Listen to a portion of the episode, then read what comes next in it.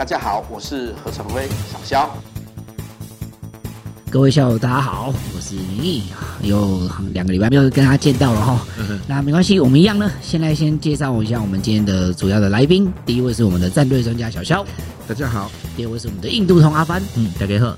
好，小肖阿帆哦，我们这礼拜呢也是要来跟大家讨论一下这个前阵子哈非常火红的一个议题哈。台湾好像还好啦，但是对，但是这个。在美国的舆论界是完全的炸开的，是没错。对，两个礼拜前就是这个中国的有一颗哈，号称哦，他们也是号称啊，这个民间的气象气球，哦，再再强调一次，这是他们的号称啊，哈。飘飘飘飘哦，一路从这个中国哦飘到这个俄罗斯，然后飘到这个加拿大，一路飘去美国哦。那被美国其实一开始美国好像也没有要公开的意思，可是因为他好像被民众拍到嘛，对对，在蒙大拿的时候被拍到，对，然后记者就开始争相报道说，哎。那、啊、怎么美国上空哦，上面有一颗奇怪的东西哦？这一旦被看到被修刷，对对对，那整个主流媒体界是完全的压不住，整个炸开炸锅。对对对。然后拜登政府其实一开始的态度也蛮暧昧的啦哈，然后后来没办法，这个舆论压力真的是大到不得了了哈，所以我们一定要来请小夏来帮我们讲解一下，就是说，哎，到底这颗气球哦，我们现在讨讨论一个问题，就这气球到底？怎么飘过去的？呃，这个这个 流浪气球，首先路径要稍微更新一下哈。它它从中国飞出去之后，其实是避开俄罗斯的啊啊。它是从 东北飞出去之后是没有进入俄罗斯，所以这也是为什么后来被很多人非常生气的原因。美国舆论界为什么这么生气的原因？你故意的嘛。嘿，你故意的嘛？你你事实上是故意侵入领空嘛？哎，这么刚巧，你就在俄罗斯，你就会避开。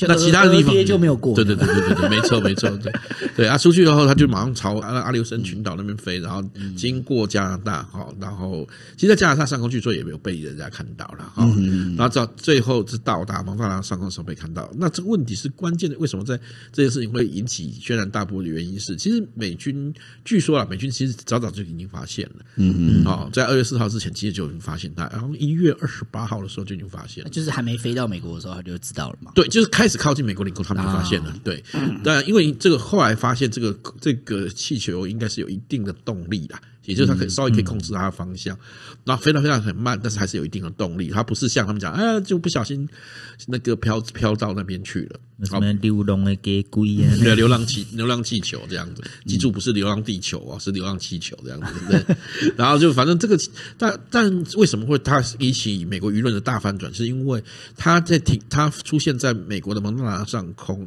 的位置哈，其实刚好到了美国的一些敏感设施的地方，也就是美国的这个这个义勇兵的那个洲际弹道飞弹的那个基地，嗯，的地方哈，所以就就引起了轩然大波。那你是不是故意来窥视啊、收集啊相关的资讯哈？那更严重的是因为哈。它那个高度哈，其实非常的暧昧哈。我我们把它称作这个领空以上啊，这个这个太空未满了哈。领空以上太空未满，为什么呢？事实上，因为我们在在讲传统这样讲领空问题的时候，我们会说，呃，只要在你的领土的上空哈，无限高都是属于领空的范围。这传统最早的观念，对传统的国际法，对对。但是自从卫星出现之后啊，而且人类的生活开始已经。无法离开这卫星啊，包括定位啊、通讯啊等等啊、气象观察啊等等哈。那已经无法离开之后，我们都知道，一那这些卫星都是在绕着地球跑嘛。那理论上它都会经过各国的的领空啊。那经过的上面的卫星，你就要把它打下来，这好像不太对嘛啊。所以一般来讲，我们目前的大家的约定俗成就是说，外太空的部分就不算，因为外太空是属于人类的共同的公共财。好，所以所以没有说谁属于谁的的问题。那这样的话，就涉及一个领空的具体范围了哈。一般的算法就是以那卡门线哈以下，就一百公里以下，好，好，或者是美国 NASA 的话，它是以七十公里以下，哈，就是七十公里以下的的这个空域哈，都算是领空，超过这个部分就不算，就是所谓的太空的部分。好，那这次的这个流浪气球的飞行高度呢？大概是呃一万八千公尺，公尺大概是六万五千英尺左右的高度，那稍微高了一十八公里啊，对，十八公里。但这个十八公里太这个再给讲讲给具体形象，就是我们一般搭那客机啊，嗯，一般开客机的高度大概是三万五千到四万两千，一万二，就一万两千公尺左右哈，这个这个高度了哈。那所以它比一般的民航机高，嗯，呃，但是用不到太空。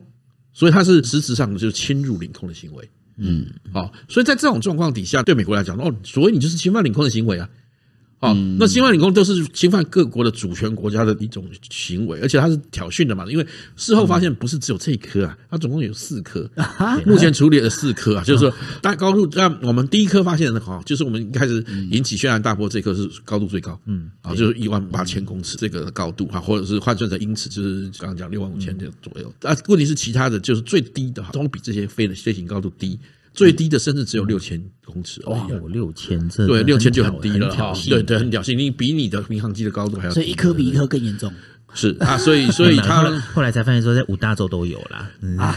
对，五大洲都有，所以它其实对各个地方，后来包括菲律宾啊，它包括好像台湾啊，加拿大也有有。其实中国也没有针对美国啦，它是挑衅全世界。对啊，还飞越中南美洲。我是说，在座的各位都是乐色。对对对，就这个逻辑了。对对，没错。对对对。这样，他是不是觉得这样放出去比较像是乱放的用票？没有，他就是说解释说，这个就是民用气球啊，那他就失控啊，飘到那去。那问题是哪有这么巧的？你你失控，全部都一起失控这样子，还还都会定位。对对对，而且还每一颗都没有经过俄罗斯，哎对对，还会绕过俄罗斯，这这好厉害，对，好厉害，真的，对，这个这个异常的的气那个气候现象应该要研究一下，对对对，因为他说因为气象原因飘过去的嘛，不因原因飘过去的嘛，对。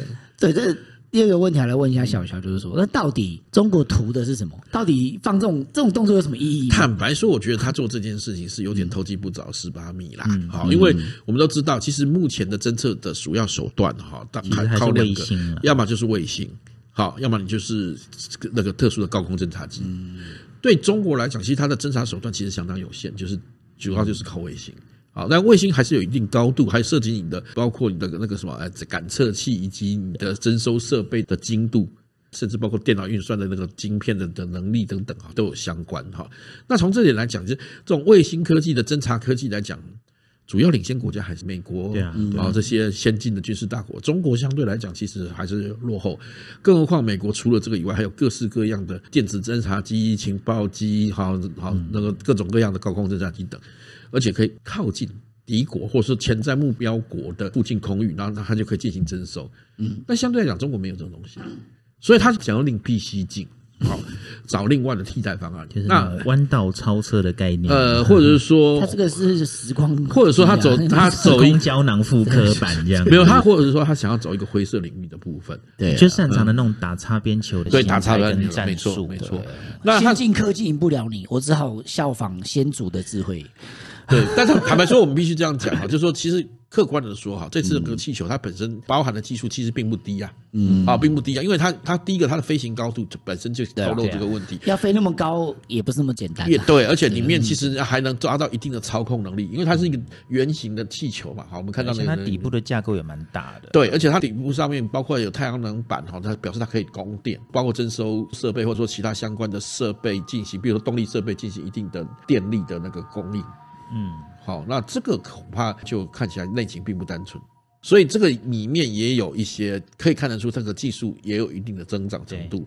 好，所以这些利用这些科技，而且这些制造的公司哈，本身登记在中国的民用科技公司，嗯，可是它事实上它供货的对象是中国的，比如说呃，跟军方或政府有关的科研单位哈，其实就就不无可疑之处。加上它的指导单位也是中国的的军工和科研单位，所以听说造价不菲哦，是造价不菲，造价不菲，所以它的。光是气球本体的造价，我们先不要讲现在感测器的部分哈，呃，有人出估大概要大概四千多万台人民币，哎，也是大概两亿多台币，台币并不便宜，好，并不便宜。那如果再加上，因为感测器毕竟还，因为下面在打捞，而且美国还没有完全公布哈，所以如果加上起来，这个价格恐怕是非常高，好，就就应该是数数亿，至少是数亿台币。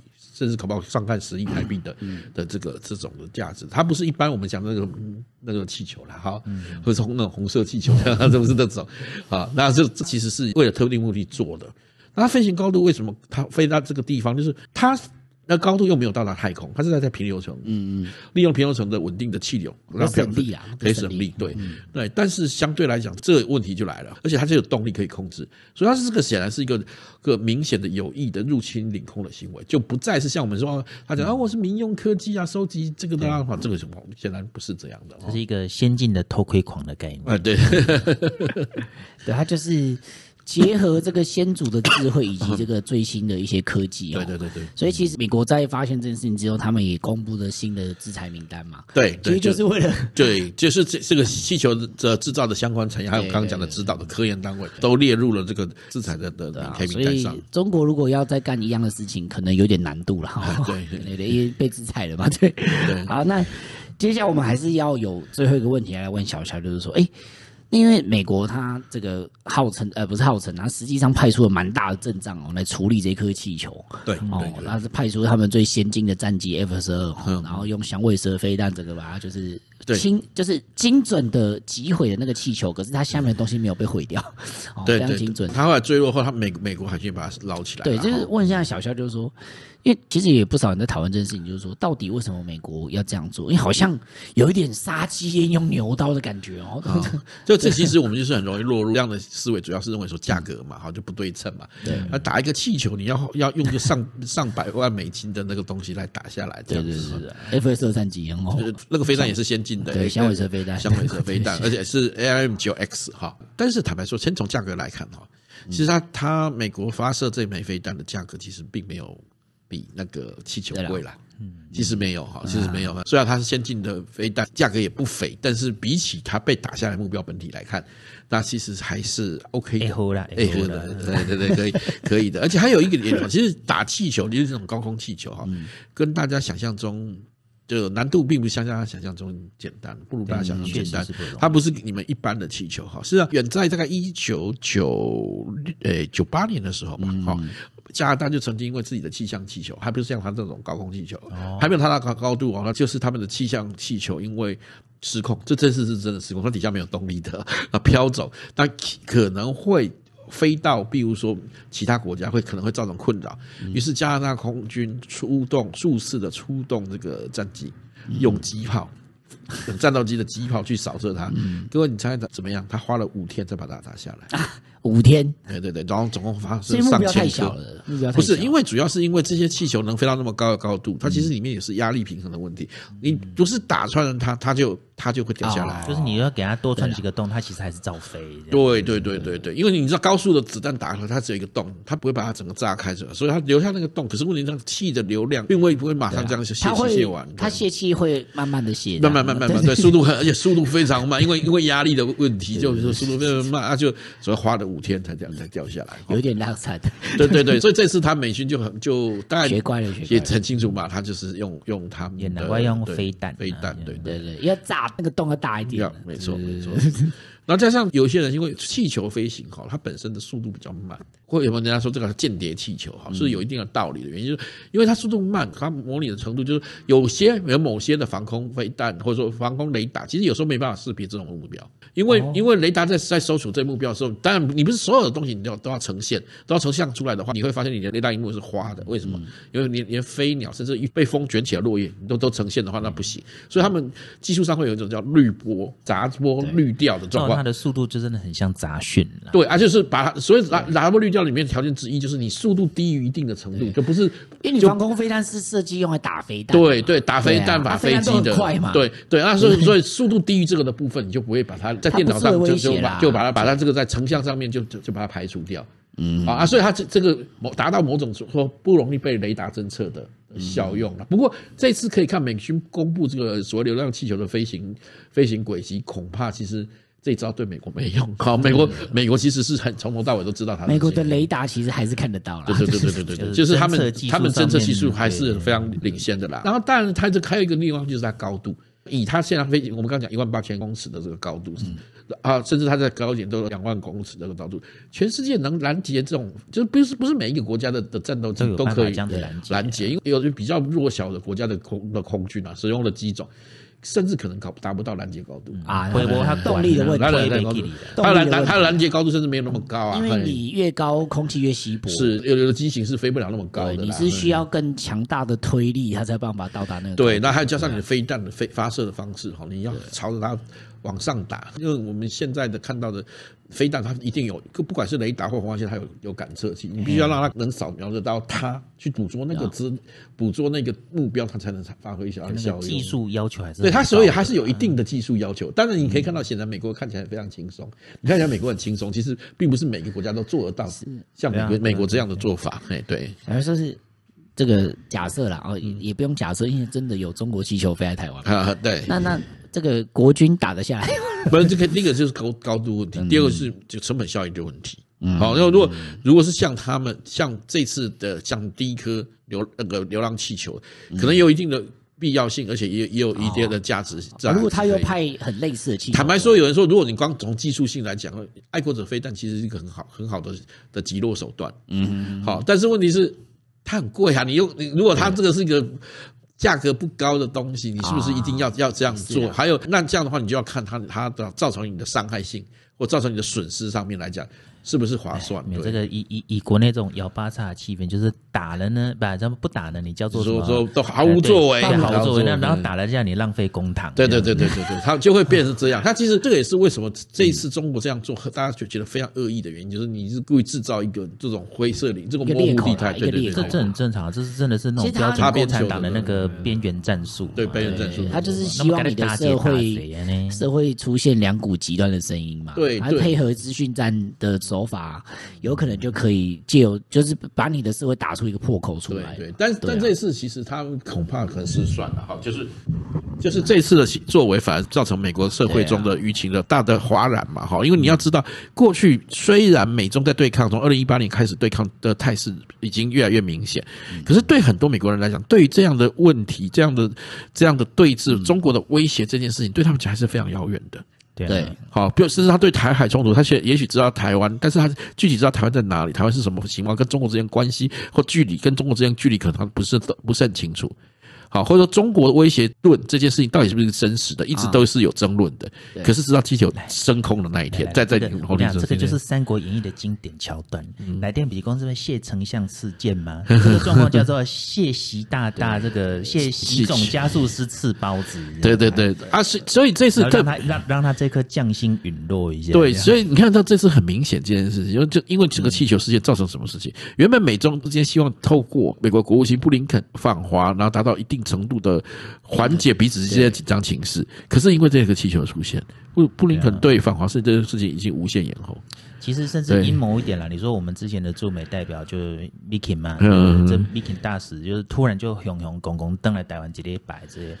我不知道是不是跟这个事情有点关系啦，但是我觉得这个都要事后才有办法验证了啦。对，所以这个其实你可以大家可以看到哈，就是说，所以说中国做这件事情，其实某种程度是得不偿失啊。哦，对，要感谢加速师啊，就是如果没有这种加速师，哪有办法呢？对啊，中国好不容易稍微试图扮演不那么战狼的，所以结果因为这件事也都全部破功，他们的外交部又开始用战狼的方式。美国人民爽这么久了，总是要人敲醒他们。对，其实这次在美国的舆论上为什么会会哗然，就是大家。突然发现说哦，中国的威胁是已经到我们家门口了。对，可能会有一些人觉得哦，原来川普两年前说的好像有点道理。对对对对对对。所以因为这样 道理的，因为这样的状况了，所以才会说他又加速了一段了。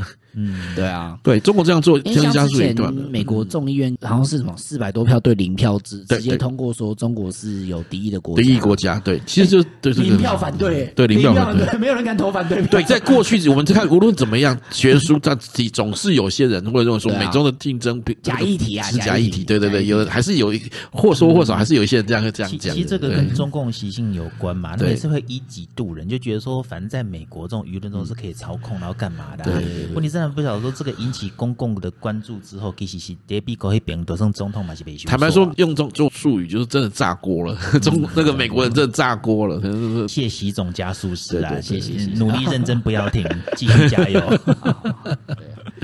那这个不知道该不该期待，等他气球飞来台湾的那一天。没，其实已经来过了，早就来过了。我说那个四千万的那一颗，他是觉得可能不不需要用在台在台湾用这个。岛内有这么多共谍，不需要了。对，我是觉得台湾人蛮需要被敲醒的。是，确实确实。小下方，我们刚才这个聊完这个中国的间谍气球哈，这个引起这个美国轩然大波。我们来这个把重心转移到这个欧洲，欧洲对欧洲。但是没关系，这个。我们这一现在不讲这个时事啊，我们讲一个现象哈，嗯、就是德国哦，主角是个德国，嗯、大家都知道这个在乌克兰战争中，其实蛮多人都看得清楚，说这个德国这个态度哈，非常的暧昧这样。的，到现在还是有点一蹶不振的感觉哦。呃，是的，他就是很大方承认，就是哎，我就烂。这样。对对，就是没有人家其实去年的时候要想是力图振作，有想振作一下，但是还是好像我就烂的样子，蛮惨的，对，但是。但可以回想一下，其实，在二战的时候，纳粹可以整个 哦，真差一点征服全欧洲哦，你就知道当时的德国绝对不是像现在这个样子。对，等等等等。所以，我们今天就在聊说，哎，到底德国怎么会从一个这个哦，这个无敌装甲雄狮变成今天这个模样？哦，这个冰冻三尺，非一日之寒。对对对，确实，这个差距之大，令人难以想象哦。对，因为我们过去，我们对，尤其是尤其在台湾哈，受到过去那个党国教育的影响哈，我们对。德国的理解都是在这个二次大战前的德国。对，好，那我们都知道德德国从开玩笑，那是当年国民党的偶像啊，蒋介石崇拜的对象。因为蒋蒋介石作为一个军国主义的崇拜者，那对于一个军国主义最发达的国家，他当然非常崇拜哈。因为德意志帝国他们在这个德意志诸邦变成德意志第二共和呃第二帝国的这个过程中，本身就是一个军国主义。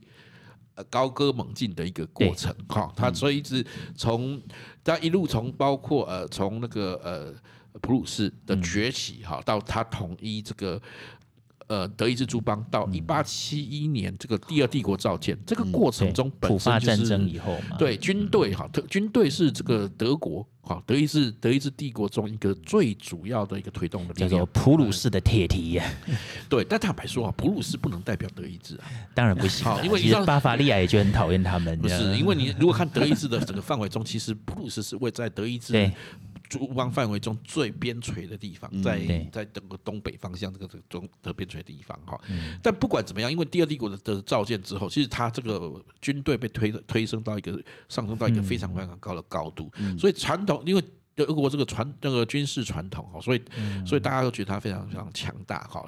特别是到后来的，不管是第一次世界大战和第二次世界大战，那德国的这个军官团及整个整个军事文化都呈现出一个非常，就他们有一个军事贵族的集团出现，对，然后再加上。呃，十九世纪之后，呃，十九世纪之后，德国的科学和哲科学和技术啊，哈，哲学哲学思想啊，等等，等等于是一个大爆发的状况。嗯，那结合这种结合这种思想及科学好的的基底。来推进这个军国主义的时候，就会展现为一个一个呃，它是一个什么军事科技创新很厉害，当同时同时军事又有军事传统的一个国家啊，这是理性主义极度抬头的时候哦。哦，那也是没，那也是浪漫主义抬头，对对对，这两个很奇怪的柔和啊。好，这两个其实一点都不奇怪啊。对对对，那那但二但是以二次大战的终结之后哈，就是德国被四国占领嘛，嗯，然后后来分裂成两德，嗯，那其实德国因为这样当时这个对。对整个两次世界大战都都分别为大魔王这个角色哈，其实各 欧洲欧洲各国其实对德国非常的提防。对不对？赌啊呢？呃，没有，他自己就开庄了，那个咋呼？他都他都当当庄家，你没有发现吗？他都当庄家，一直都当庄家。我聊个痛口啊，对啊，开餐吃他，他开始起开，对啊，所以开他是都庄家嘛，做庄结果后来都都输到输到脱裤，对对对，输 个痛口。对，所以后来二次大战后，呃，对德国的处处置中有一个很重要的部分，就是德国的非军事化。好，那所以本来本来德国曾经一度军军队哈只剩下就是呃边防部队和和这种小型的扫雷艇的的海军啊这样的的的状况。可是随着冷战的兴起之后，哈就让德国的再武装化就排上了议程。好，特别是苏联哈，嗯，在冷战格局中，苏联偷偷秘密的让东德建军。然后让让东德加入这个华沙公华沙集团之后，那新成立的安集体安全机制北约，好，就是希望 NATO 对将将德国纳入这个体系，所以那个德国在一九五五年的十二十一月吧，好，十一月的时候重新重新建军，好，就是那个西德，好，在当时的呃叫那就是呃德意志联邦共和国现在的，那当时是只有西半西半边，那就西德，我们俗称西德，他就重新建军，好，那重新建军后，当然当然这个。主要仰赖，当北约希望仰赖就是德德国的这个强大的这种军工产业啊，哈，而且还有特别是装甲装甲部队啊，所以表现为这个德国随着经济的复苏，然后整个军工产业重新抬头，哈，你可以看到整个冷战时期，哈，北约那个中德国不但是北约的在中欧的一个支柱。好，防卫力量的支柱，同时它生产的武器装备，特别是陆陆上装备，好战车啊、装甲车啊，哈等等哈，不但满足自己的防卫需求，也提供给就，就西德那时候的什么工业实力啊、精密仪器啊各方面的这样，都是世界一流的。对，再加上有美国的协力合作，它的它的那个技术又又提升更更快嘛，好，所以所以所以你可以看到，到冷战终结的时候，德国以及成了一成现一个很另类的，就是说。在国内，因为前面我们有讲过，他的非军事化以及以及以及打强烈的打击这种军国主义及右倾的纳粹主义，哈，所以这个国家其实对于军事这一块，或者说对于右倾的民粹主义的这种包的的，包括像军国主义来来来讲，是一个处于一个戒慎恐惧。好，是要极力排除的的状态，但是呢，它本身又是一个军工产业非常强大的国家，它提供了不但不但北约很多国家的主要的的防卫装备，甚至甚至这些装备还出口外销，跨跨过地理疆界到达到达到达这个这个，比如说呃中东啊，好，然后甚至甚至到达亚洲啊，好，我们知道今天新加坡都有他们的豹二坦克。好好，那那那在这种状况下，一直到冷战结束之后，好，那等战冷战结束之后，当然就防卫压力没有了嘛。好，德国就进入裁军裁军的状态。好，那从四十几万近五十万的军队裁到第一波迁裁三十七万，到现在到现在德国的呃联呃联邦国防军的规模大概是十八万左右。哎，跟台湾差不多，呃，比台湾还低一点。对对对对对对，比台湾还低。规模差不多了。哎，对，那那规模规模上面还，他们就是就降低到非常非常低的状况。然后这不就台湾人熊矮的变点贼呢？对，然后二零一一年的时候，德国也将他们传统有军事传统的这个军事服役的义务哈啊，还有包括整个体态全部统统取消，改采募兵制。嗯，跟台湾也很像，对不对？对对对，对啊，好，那那所以所以可呃，加上这个常年的这种和平主义，还有这德国因为经济实力在这个国际间重新站站起来了哈，然后然后欧洲流行盛行的这种所谓的公司政治啊，然后就认为所有的事情都可以透过协商。嗯，好，协商、和解、妥协来来处理这件事。其实就是非武装之后呢，就需要很多政治正确去。或者说，他们就是说，这个有有一个观念叫做无敌国的国家，好，就是就无敌国的国家。好，那所以他认为，他们对于世界外交政治，他们认为过去传统的，因为地缘政治啊，或者是说区域安全问题争霸这件事情啊，本身是落后的、落伍的，然后是不进步的。好，所以所以他们关心的国际问题，所谓国际问题，其实甚至他们喊出的口号说说国际问题就是什么世界内政的问题啊 啊，世界内政问题。所以他们关心的议题就是，比如说他们认为国际间最大的问题是什么？气候变迁啊，然后这种这些高大上的东西去回避实际的利益冲突。对对对，那他移民好，直到去年好，这个俄乌战争爆发。对，好，实际上应该说，二零一四年的那次的克里米亚危机的时候，其实他们就发忽然发现说，哎，他们缺乏任何制止俄俄罗斯的方法，就是他在国际政治上其实是没有任何主动性，对，而且他也没有也欠缺手段去制裁，去去阻止这种军事强权的扩张。如果如果不是俄乌战争的话，基本上梅克尔的这种作风还会一直被人家传送下去。没错，甚至他们甚至他们天真的认为说，他们这个军事国防这种东西。不用担心啊，他们有一个理论叫堤坝理论啊，就是说他们大洪水来的时候有有有堤坝，我们有隔壁的堤坝可以挡啊，比如波兰啊这些国家，他们堤坝。堤坝堤哪帮哎，我都开给你点掉哎。公开这样讲也是蛮不要脸的。他们就认为说我们可以，他们认为说我们要以交往啊。促使其改变了。他们会说自己这样叫做爱好和平，对他们就是这个像这个其实聪明，这他们这其实就是绥靖主义，有时候会包包装在这种和平啊，或者说这种所谓以为透过交往了解来来解决纷争的。你你刚刚说的交流是指左交横流吗？没有，他后来大家发现，其实是你这个什么以以交流促进改变的背后，到最后变根本变成以商促变。好，以商以以以以商贸的促变，但事实上就是什么？只是只是凸显你的赤裸裸的贪婪而已嘛。嗯，你只是贪婪，你只是贪人家经济嘛，你只是为了经济可以牺牲一切嘛。对啊。好，所以这是使得他处于一种道德上尴尬尴尬的地位。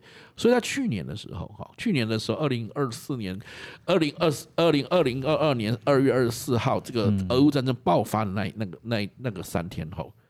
德国的总理，新任的总理那个肖兹哈，其实做了一个很重大的决定。他说，这个是一个历史的时刻，乌克俄乌战争爆爆发，这是个历史的转捩点。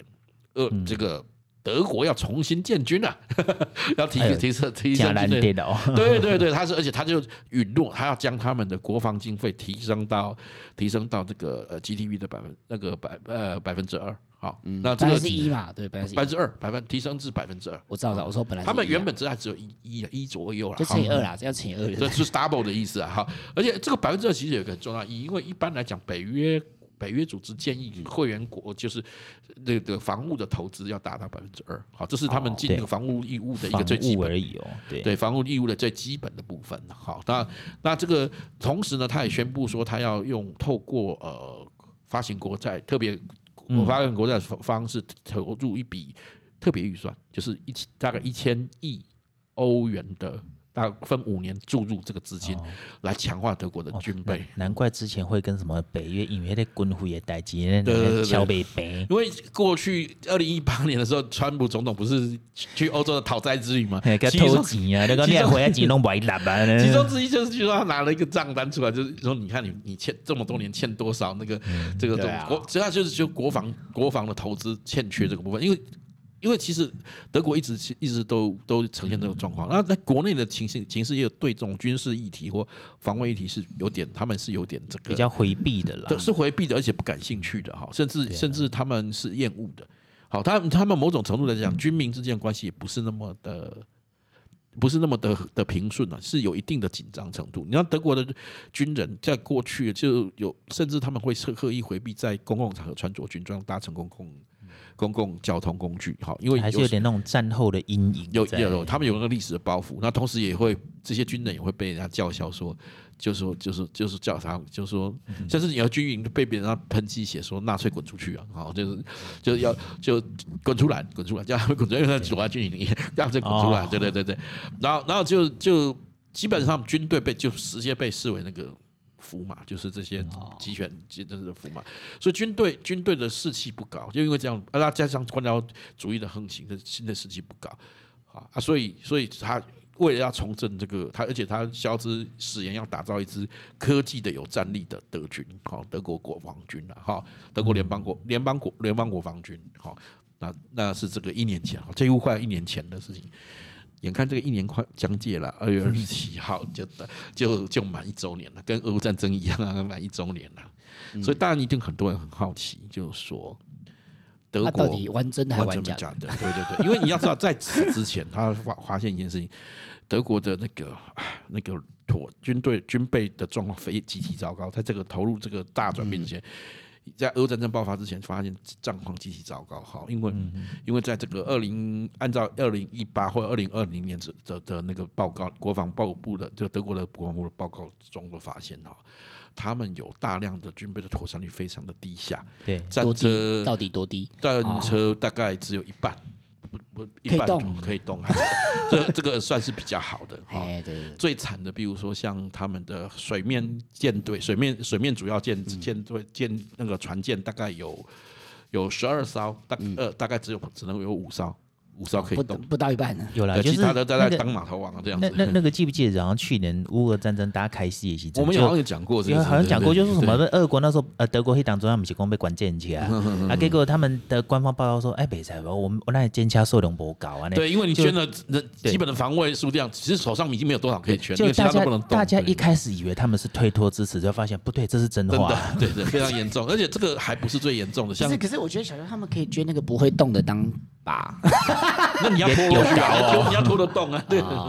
对啊，然后最严重，其实最严重像海军的，他们最糟糕是海海军的潜艇部队啊，潜艇，对，然后他们有有有六艘最呃算是最新型的这个柴油动力潜艇二一二 A 型的潜艇六艘，全部趴窝，全部在在潜艇里面，造成和海船坞里面啊，对，全全在船坞里面，所以造成这个德国的光荣的这个潜艇部队，居然没有一艘船可以服役。的状况，对，非常的糟糕，这是非常非常糟糕。然后，然后，然后，另外比一些比较严重的数字的，比如说像他们那个步兵战车啊，好，普马战车啊，美洲狮，最严重的时候是最最严重的时候，三百五十台只有四十台可以动这样子。Oh my god！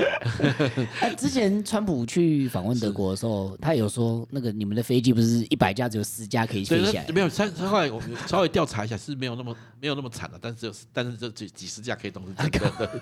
靠，那能飞，那是能飞，但是还不一定能打。对对对对对对，他都大家所以这情情况非常糟糕啦。所以所以这次消资的这个一千亿的部分，其实就希望能改善这个部分，甚至他要替换那个老旧的那个的那个那个。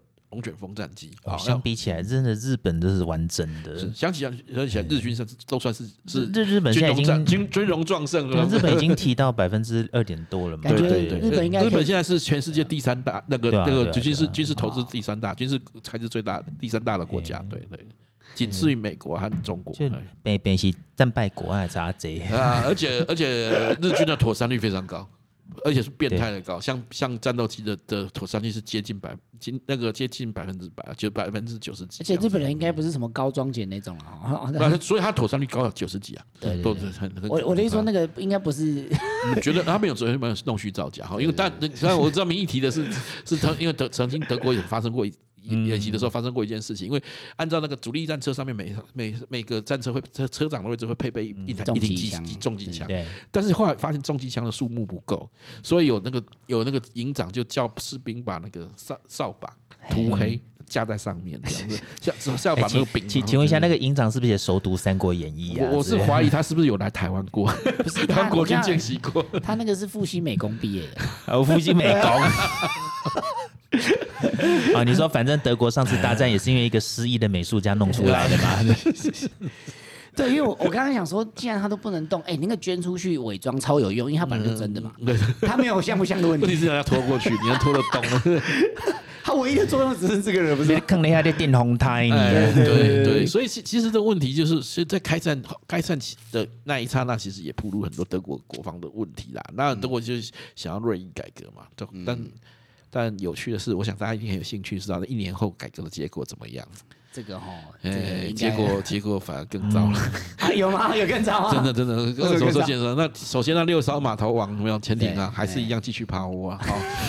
好，一艘都没有好，一艘都没有好，一年都没修好一台，对，都没有修好，到现在还在里面。对，不明。那这个这个，那那另外呢，更严重的是，据说在开宣布要开战，然后要支援的时候，呃。那个德国的陆军总监，相当于我们陆军总司令，就是说，哎，我们基本上是处于那个赤身裸体的状态。为什么呢？据呃，裸奔的状态。据德国德德那个德国之声的报道啊，说那个国防部呢匿名来源跟他讲说，德国的的弹药的储备量，就是为什么不支支援乌克兰就这样？为什么德德国的自己的弹药储备量只能应付两天？他说就是两天密集战斗的需求，两天，所以他不是推脱，他是真的没有。没有东西可以给人家这样子，这个听在俄乌看的眼里，一定觉得到底在干嘛？对，因为大家现在没有办法求证这是不是真的这两天，因为这是国防机密，不会告诉你。嗯、可是坦白说，依照北约的建议是这样，北他强强烈建议每一个每一个会员国哈，至至少至少要储备三十天，就三十天的应付三十天密集战斗需要量的弹药量，但是德国只有两天。然后呢，然后他们换一件事情，就是说，哎，如果真的要这样做。他们的产能，他们生产弹药量要增加十五倍才能办办法满足。啊，满足满填满这个那个他们的需求，所以所以他们产能不足。现在的问题是你产能也不足，然后然后像这个就是连高装检都没办法解决的问题。对，然后像战车的问题，哈，战车的问题，哈，是刚刚想说一半可以动，现在的情形恐怕更为什么说更严重了？哈，据据有一个媒体上报道，就是德国的那个呃陆军那个军队那个军人协会，就有点像我们那个退伍军人军人的协会的主席说，铺路啊，在去年十二月的时候铺路说，德国有六个装甲营。嗯，好，每一个装甲营要配四十四台战车。嗯，好，但呢，他但是说这个六个装甲营中，其中四个装甲营可以动的战车都不足十台，不足十台。嗯。不是一半啊，是只有十台啊！这个他怎么会越修越少哈？怎么讲？呃，所以这个问题，这个部部分很多人在检讨哈，就是说，确实发现这个问题，就是说，首先他们受困于，他们并不是不想要做这件事，还有这刚刚说不是要投资投资两百分之二嘛？嗯，他们后来看检讨报告说，忽然发现去年一年的的国防支出只不过达到 GDP 的一点四，耶，对，低于法国的一点九，嗯。英国的二点一，更不要谈美国的三点五。嗯，好，那为什么会这样呢？诶，不是要大力宣誓要投钱，怎么怎么越投越少？其实他们主要受困于两件事情了。哈，一个是一个是产业界的那个军的那个什么军工产业的产能不足。嗯，好，然后然后然后另外一个呢是是这个官僚的官僚根深蒂固的官僚主义，造成这个行政效率的不彰。有点有点在慢性抵制嘛？还是怎么样？呃，应该是说。像首先采购的，你要之所以要增加，就要采购，但采购的流程极其复杂，哦，非常的漫长，而且在按照欧盟的规定里面，你的采购还不能指定采购，采购国内的，你必须要开国际标。好，所以所以所以所以你你会变成说，我这这个部队长官其实要购买很多东西的时候，连那个买个袜子内衣的时候，因为都要开标，等所以时间就一直拖延下去，就是你你连你想要花钱都花不了那么快。好，这就他们后期系统的行政效率低下，这一直所以一是造成一个阻碍的第一个问题。怎么听起来有点像是反而被欧盟拖累，被自己拖累？坦白说是自己拖累，因为其他国家没这个问题啊。哦，是自己的问题啊。好，然后然后再来再来就是再来就是说他们之间这个在第二帝国时代是绝对不可想不可想象的。对，那然后然后政府就指责说呃。另外一个就刚才说产能不足的部分，他就说，他就政府政府就指责这个相关的产产业部门啊，就是军工产业部门啦，好，所以说你们不能指望，你们不能，你们要赶快扩大产能啊，不能指望说有订单下来你们才要生产，这样是来不及的，赶不及的。嗯嗯啊，你订单没来，我是要怎么生产？对，然后军工产业的的联联联那个联会会主席就就指责说，错，你大错特错，造成今天产能不彰的原因是因为政府，因为德国的法律明令禁止，是没有在政府的允许下你自己扩张产能，嗯，也就是没有拿到订单你就扩张产能，然后然后如果如果为了这样生产这个东西去跟银行借贷，银行也不会，政府也会不允许银行贷款给你，我怎么扩张产能？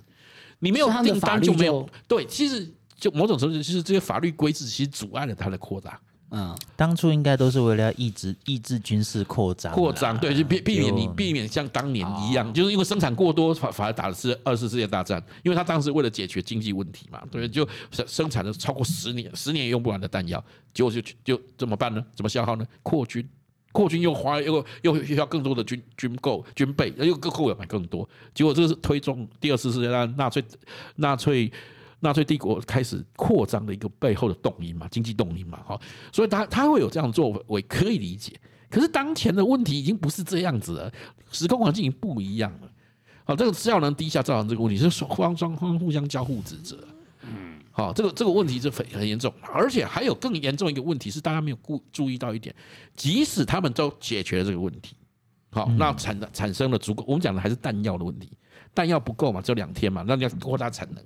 就算你真的有办法扩张产能十几倍，你有一个问题，就是因为在二冷战结束之后，哈，这个联邦德国开始出售很多的这个储藏设施和弹和和那个和那个和那个场场地，所以就把那个银色又卖掉嘛，好，所以你到时候营设仓库卖掉，结果你就算生产那么多弹药，你没有地方储存，哦。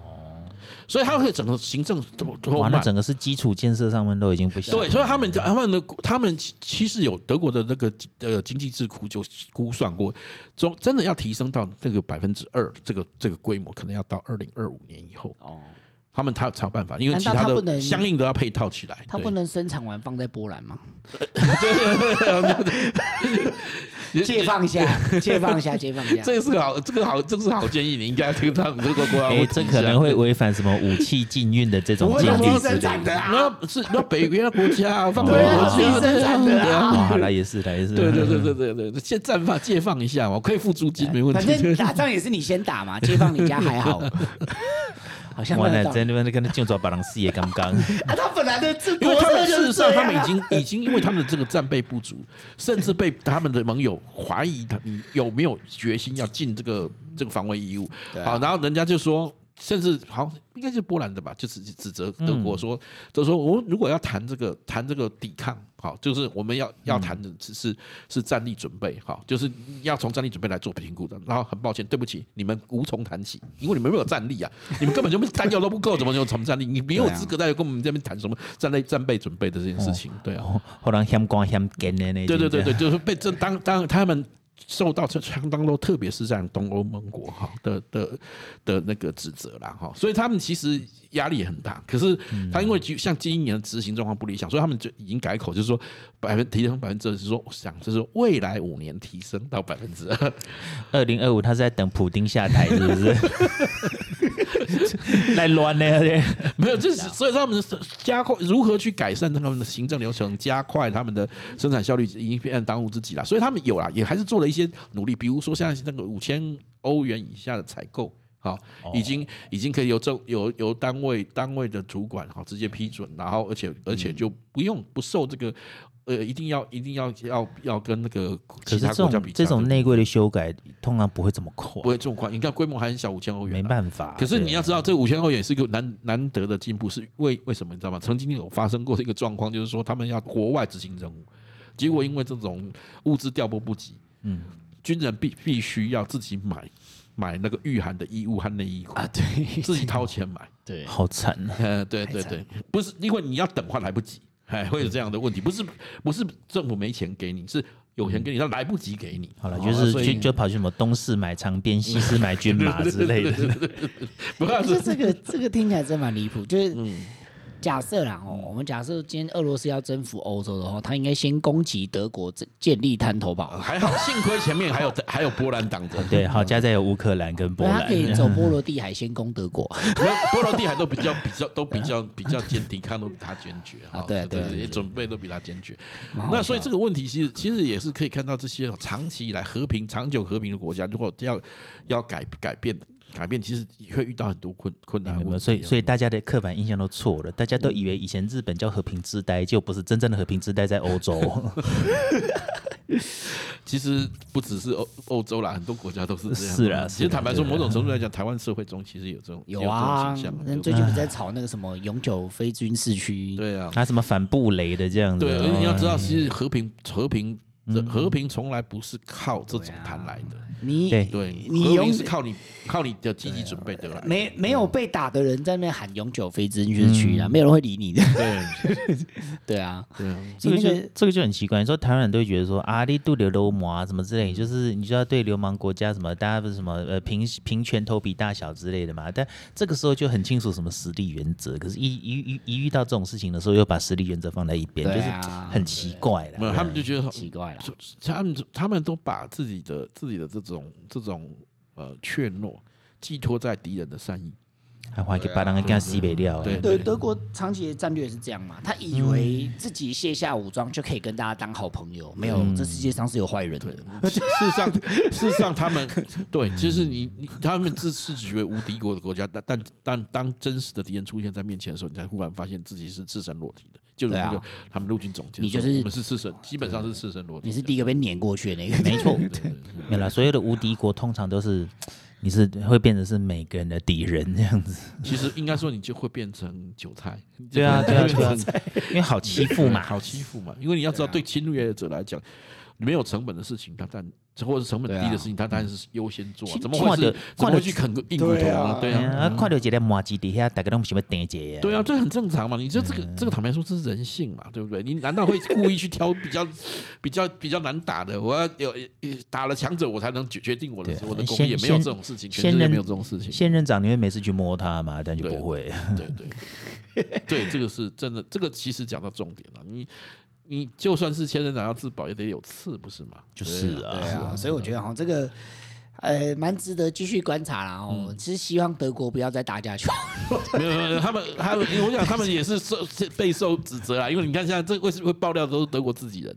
爆料，不是不是，那是要他们出来练球了，不是打假球了。是，对对对对，他的问题是需要练球，不是打假球，没错。这个没错没错，蛮值得我们继续观察的。对，但其实我觉得也是值得台湾人醒思的啦。好，因为如果我们如果我们要真正建军备战，你就必须这样，不要太天真。对，不要天真，要真正的把把所有的问题给解决，这样子。对，什么和平、永久、非军事，这个都是一些话术啦，就是关键字啦。对对，就是怯懦投降的代的的的。你你要知道，我们住在那个什么总加速室的旁边，外公大行大行代机都按胜北准的哈。哎，这个这个不是有喊呐？啊，你解放军你解除武装，世界就和平了啊！就是这么简单的事，你怎么不先做嘞？对不对？奇怪了，莫名其妙的。对啊对啊对。其实应该这个更容易嘛，对不对？对啊，明明就这个更容易的，莫名其妙，对不对？好，加拍档了。好，我们今天时间其实差不多了。好，如果未来有机会哈，我们会帮大家哈继续关注这个欧洲哦，这个欧洲的还有美国，还有这个台湾的国际的情势，然后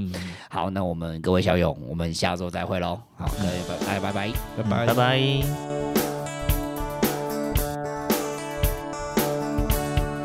如果喜欢我们的影片，请记得帮我们按赞、分享、订阅、开启小铃铛哦。